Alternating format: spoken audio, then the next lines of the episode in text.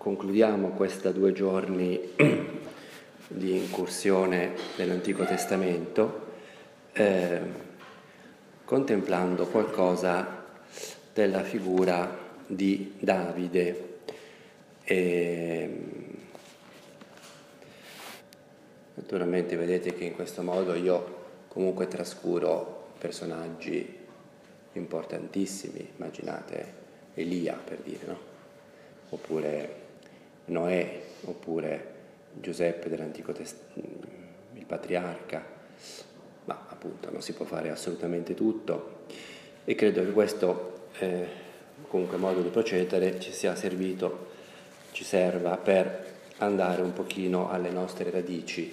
Quante, quante volte il Papa ha detto che per arrivare, per avere speranza, è necessario avere prima memoria, quindi io non so, forse magari appunto ricordate la prima meditazione ho detto che non avevo fatto il conto di eh, quanti corsi di ritiro ci fossero in questo oratorio, ecco, non so se vi è mai capitato forse di fare una prima due giorni in cui abbiamo parlato di questi personaggi, così anche per rinnovare un po' il punto di vista.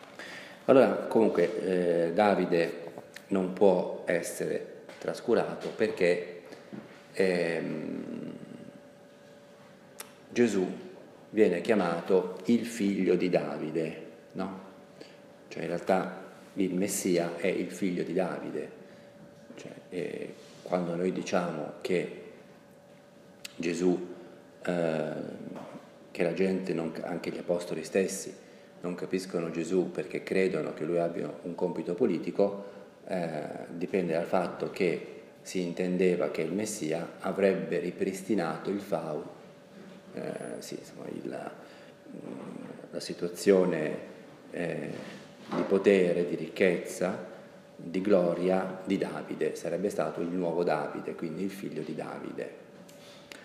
Ora questo significa che eh, cioè, la figura di Davide oltretutto quindi è un re straordinario, guerriero, eccetera, eccetera, ma innanzitutto Davide è colui che prega. Cioè, voi sapete che Davide è eh, l'uomo dei salmi. Mm. Cioè, quasi tutti i salmi, quasi tutti i salmi sono attribuiti a Davide. E eh, è interessantissimo vedere la figura di Gesù dal punto di vista di Davide. E sapete, sai, io cosa mi è venuto in mente preparando questa meditazione? Alla parabola del figlio al prodigo. Perché nella parabola del figlio al prodigo si dice a un certo punto, cioè quando il padre celebra, gioisce per il ritorno del figlio, dice, eh, lo dice due volte, no? Presto portate qui il vestito più bello e rivestitelo, eccetera, perché questo mio figlio era morto ed è tornato in vita era perduto ed è stato ritrovato.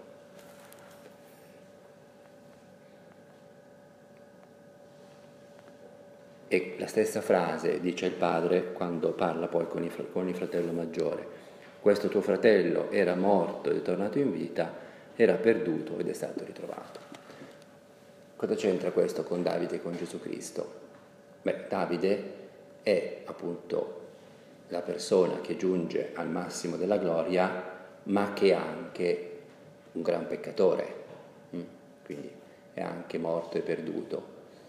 Ma vedete eh, che Gesù in realtà è l'unica persona di cui si può dire con esattezza questa frase, era morto ed è tornato in vita.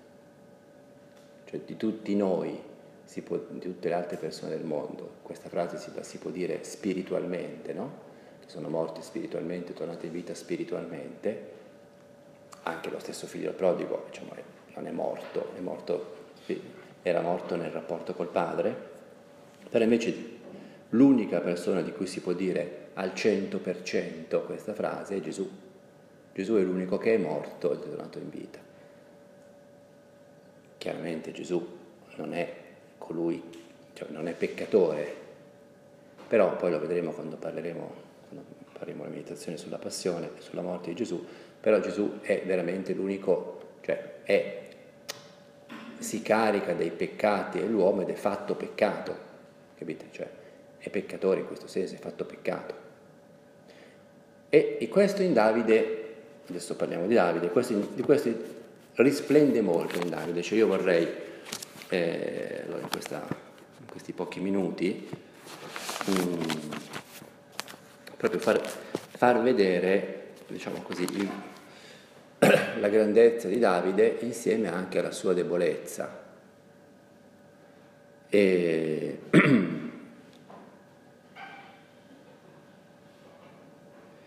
per far vedere che, per mostrare che veramente con la nostra preghiera noi possiamo coprire tutti i nostri peccati e, ehm, e poi anche che mh, soltanto eh, che stando nella posizione giusta davanti a Dio comunque si riescono, eh, come posso dire, a salvare,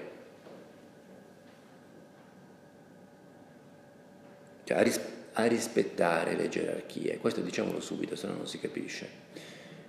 Eh, tu sai che Davide ha molte volte l'occasione di uccidere Saul,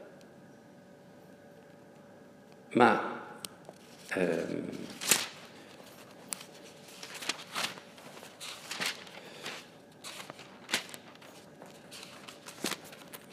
ma fugge da questa eh, possibilità. Eh, nel capitolo 24, 24 del primo libro di Samuele, Davide nella caverna di Engaddi, ehm, accade che Saul entra, Saul vi entrò per un bisogno naturale, cioè Saul entra nella caverna, è anche bello no? vedere queste debolezze, questa normalità. Saul, per un bisogno naturale, entra nella caverna nella quale è nascosto Davide senza accorgersi di nulla. Allora eh, i compagni di Davide spingono Davide ad uccidere Saul, mm? gli uomini di Davide gli dissero, ecco il giorno in cui il Signore ti dice, vedi, metto nelle tue mani il tuo nemico, trattalo come vuoi. Davide si alzò e tagliò un lembo del mantello di Saul senza farsene accorgere, quindi era proprio a un millimetro da, da Saul. E ma ecco, dopo aver fatto questo, Davide si sentì battere il cuore per aver tagliato un lembo del mantello di Saul. E disse ai suoi uomini, mi guardi il Signore dal fare simile cosa al mio re, al consacrato di Dio, dallo stendere la mano su di lui perché è il consacrato del Signore. Questo diciamo così a livello ascendente, no? A livello discendente anche Saul ha un rapporto, un, una dimensione meravigliosa ed è quando Saul, eh, quando Davide eh, appunto fa il peccato del censimento eh, e dice siccome va dal Signore e il Signore eh, si pente e dice e chiede la penitenza e il Signore ti ricorderai che comincia a punire Davide con, ehm, con il peccato della lebbra, con la malattia della lebbra, no? E allora Davide dice, io ho peccato, queste pecore, che sono insomma, il popolo di Israele, no? Però queste pecore cosa hanno fatto? Cioè perché picchi loro invece di picchiare, beh sono io che ho fatto il peccato, loro cosa c'entrano? Ecco, vedete la grandezza di, di Davide. No? La grandezza di Davide dipende dal fatto che è eh, la persona che prega davanti a Dio e ha proprio questa preghiera di lode, cioè i salmi, io non so quanti di voi fanno mai orazione sui salmi, eh, non è proibito. Eh. Eh, noi stiamo molto attenti giustamente a sottolineare la dimensione eh, laicale della nostra vita, per cui appunto nell'opera, mm, le persone nell'opera non, non, non hanno l'obbligo, diciamo così, di celebrare la liturgia delle ore, eh, però ecco, da qui neanche bisogna cadere nel, nel versante opposto, cioè non fare mai orazioni sui salmi, no? invece noi dobbiamo eh, fare orazioni sui salmi, per esempio una strada molto bella per fare orazione sui salmi è fare orazione sul salmo responsoriale. Il salmo responsoriale è una, delle, una parte fissa della messa in cui c'è un pezzetto di un salmo, per dire. No? Allora Davide, come diventa Davide? È, questa cosa che sto per raccontare immagino che non sia chiarissima, perché tutti ci ricordiamo che Davide viene scelto eh, su indicazione di Dio, perché Saul ha fatto dei peccati, per cui eh, Dio gli toglie la benevolenza, la indirizza verso Davide, che è, ci ricordiamo tutti, no? il figlio più piccolo di esse, è l'unico di cui viene detto nella Bibbia che era bello, eh, era fulvo d'aspetto eh, ed era bello, anche se poi eh, Dio dice a Samuele non devi guardare il suo aspetto, però poi infatti è l'unico che era bello. Era e, ehm, e quindi viene unto, ecco, ma quando viene unto non succede niente, ancora una volta, no? cioè non è che viene unto e quindi a quel punto diventa re, cioè no, va avanti come Abramo, no? Adesso cosa fai? Visto che stavo andando a Canaan, vado a Canaan. E Davide cosa fa? Viene unto re e quindi cosa fa? Torna a pasquale le pecore, cioè non, però poi succede invece che, eh, che Saul viene preso, qui nella Bibbia non si capisce, si dice viene preso da un demonio, cioè comunque, da una depressione, cioè non, qui non è come nel Vangelo, qui non si capisce se è una malattia uh, psichica, cosa succede. Comunque di fatto uh, gli suggeriscono come terapia di cercare qualcuno che sapesse suonare bene la cetra.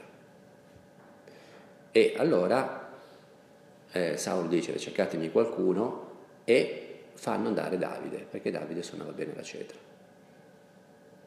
Quindi pensate. E, allora, poi, e poi c'è l'episodio, diciamo così, di Golia, Davide Golia.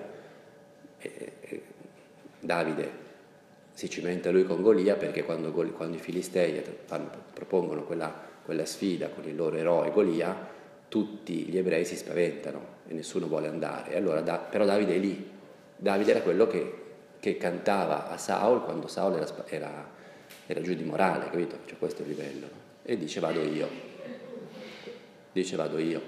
Allora Saul dice no, no, non ci andare, ma come fai tu sei un ragazzino? Dice ma quando io pascolavo le pecore eh, mi cimentavo con il leone e con il puma e allora fa questo, ecco, fa questo primo gesto per cui diventa, comincia a diventare famoso, è un eroe, e poi poco per volta ne fa tanti altri, per cui c'è tutta, ehm, c'è tutta la... Monta poi la gelosia no? di Saul verso Davide, che viene protetto dall'amicizia con Jonathan, eh? e eh, fino a che poi Davide diventa re. E, ehm, ma la grandezza di Davide quindi sta nel fatto, come posso dire, sapete che Papa Francesco ripete spesso questa, questa, questa frase, peccatori sì, corrotti no. Cioè, che Davide sia un peccatore è indubbio, voi sapete che il peccato più grande che fa Davide è quello del censimento, no? Però ce ne vengono in mente tanti altri, diciamo, quello più raffinato, diciamo così, quello più veramente raffinato nel senso che è veramente osceno, è quello della moglie di Uria, no? Perché... E, cioè di Uria, quindi poi dell'assassinio di Uria fatto eh, puntando, usando per uccidere Uria la lealtà di Uria, no? perché è Uria stesso che porta eh, poi quando torna all'esercito, quando torna in battaglia, to- porta lui l'ordine firmato da Davide per cui deve essere Uria lasciato solo in modo che gli, ucc- gli avversari e gli nemici lo uccidano. E quindi beh, poi ne fa tante altre Davide, insomma, di, di malefatte. Però sempre questo rapporto eh, grandissimo, straordinario con Dio. Per cui io credo che tantissime cose si possono dire di Davide, tantissime cose positive, bellissime di Davide, la cosa più bella è, eh, a me sembra che sia il suo rapporto con Dio. Volevo leggere anche quel momento bellissimo che è il momento di eh, maggior somiglianza di Davide con Cristo, che è quando Davide sale l'erta degli ulivi, perché a un certo punto quello che succede anche a Davide è che il figlio Assalonne tenta il colpo di Stato, per cui per un pochino eh, il re di Israele diventa Assalonne, no? E anche qui c'è, sapete che quando annunciano a Davide che è morto Saul, invece di fare festa, eh, Davide uccide quello che, che, glielo ha, che, glielo ha, detto. E qui uguale con Assalonne, quando muore Assalonne, che, che è il nemico di Davide ma è suo figlio, quel giorno è un giorno di lutto, nonostante abbia vinto Davide. Comunque, diciamo, lungo la tragedia, Davide eh, deve scappare da Gerusalemme e, eh, e, scappa proprio passando per l'erta degli ulivi, per lo stesso monte sul quale Gesù eh, pregò eh, la preghiera dell'orto degli ulivi. No?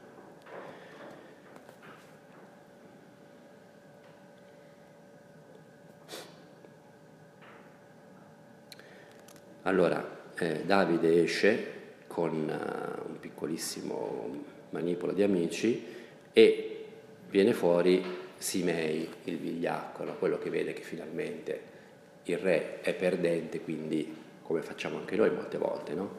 quando uno che era forte diventa debole, quelli che sotto sotto temevano il forte finalmente si divertono a, così, a ucciderlo. No?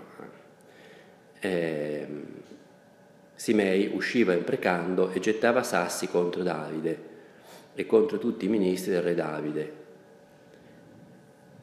Simei, maledicendo Davide, diceva, vattene, vattene, sanguinario, scellerato, il Signore ha fatto ricadere sul tuo capo tutto il sangue della casa di Saul, al posto del quale regni. Il Signore ha messo il regno nelle mani di Assalone tuo figlio, ed eccoti nella sventura che hai meritato, perché sei un sanguinario. Allora Abisai, figlio di Zeruia, disse al re, perché questo cane morto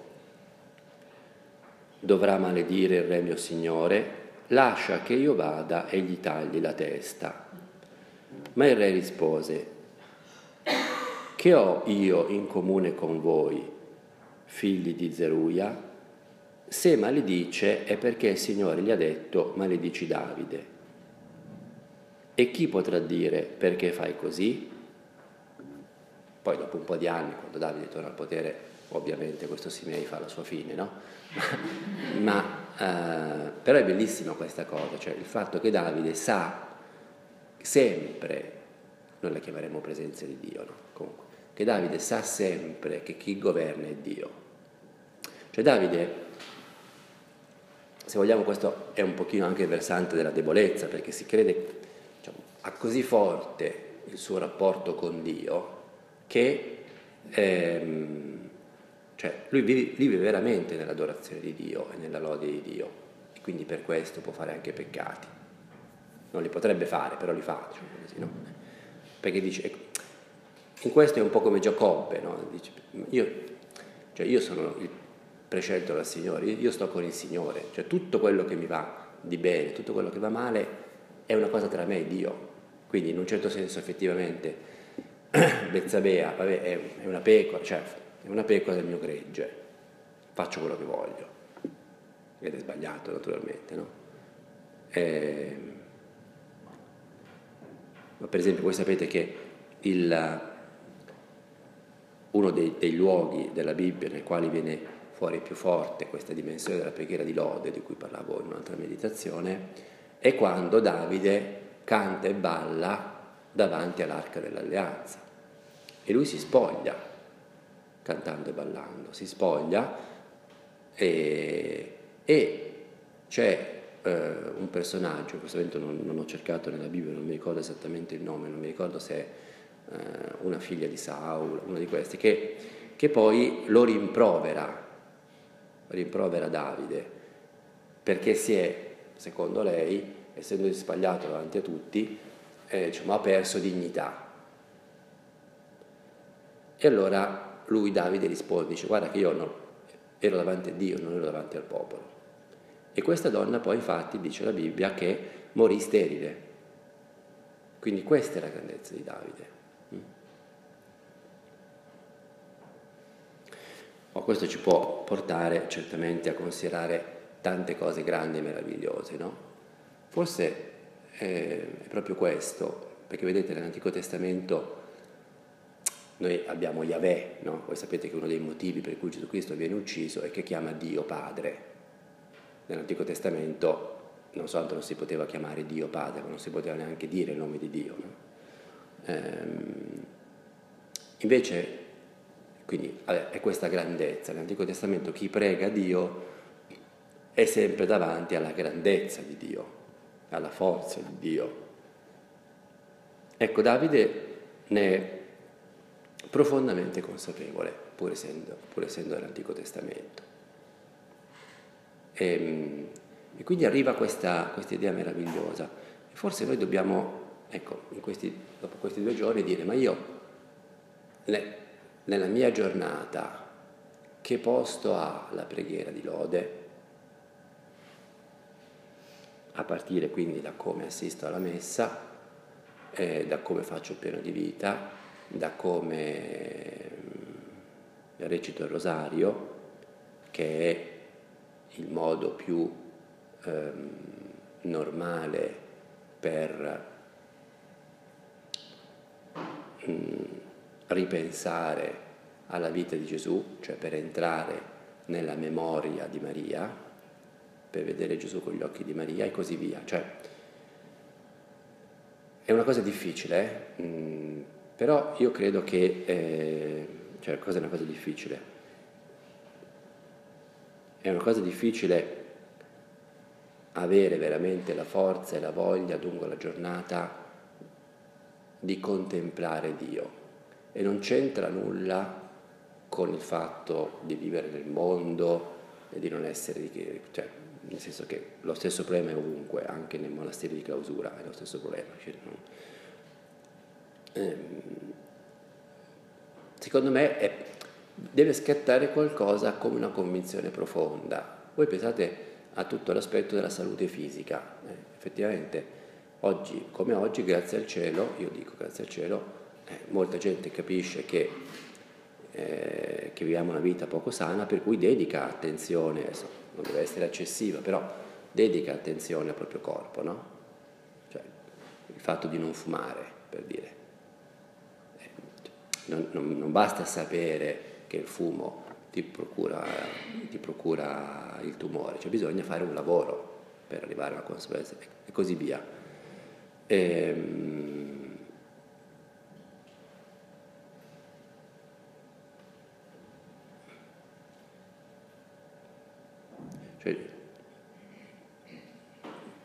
è, è, proprio dal sapere, non so come dire, con la, parte superficiale del cervello a invece sapere con il cuore.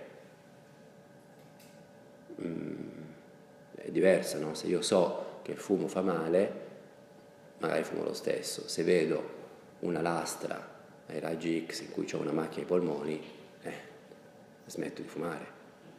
Non so se rendo l'idea, no? Se io, eh, un conto è mm, sapere che una cosa mi fa, mi fa venire il colesterolo, altra cosa è mm, anche se adesso mangio meno e sto meglio. Ecco, dobbiamo fare questo lavoro, mm, cioè scoprire che la preghiera di lode, quindi l'adorazione, ci permette di stare meglio lungo la giornata, ci permette, a volte eh, dei mariti o delle mogli, quando sanno che la moglie o il marito so, decide di vivere veramente per Dio, eh, di diventare dell'opera, eccetera, eccetera, quasi a una crisi di gelosia, no? Io primo, al primo posto nel tuo cuore ci vuole essere io, non l'opus dei, magari. No? Ora, questa è proprio una sciocchezza, nel senso che se, ne, al primo, cioè, se al primo posto nel cuore c'è Dio, veramente al secondo posto c'è il marito, o veramente al secondo posto c'è la moglie. Se no, se tu vuoi che il marito o la moglie sia al primo posto, magari per 5 minuti sarà al primo posto, ma dopo 5 minuti sarà al centesimo. Non so se rendo l'idea. Cioè, eh, e, non, e, non, ci sarà nulla, cioè, non ci sarà nulla al primo posto. Perché? Perché, perché il nostro cuore può soltanto essere soddisfatto di Dio, per cui tutto si complica.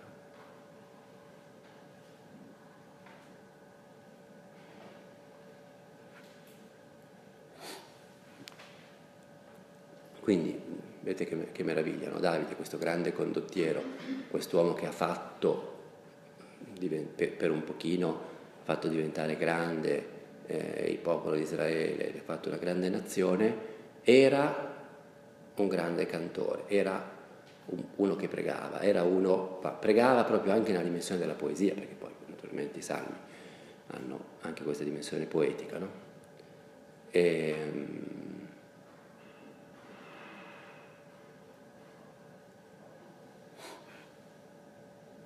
Ecco, allora chiediamo alla Madonna questo, chiediamo alla Madonna che ci aiuti ad essere persone che sanno imparare, eh, anche da Davide, ad avere tempo, voglia, desiderio eh, di essere persone che lodano Dio e lo adorano.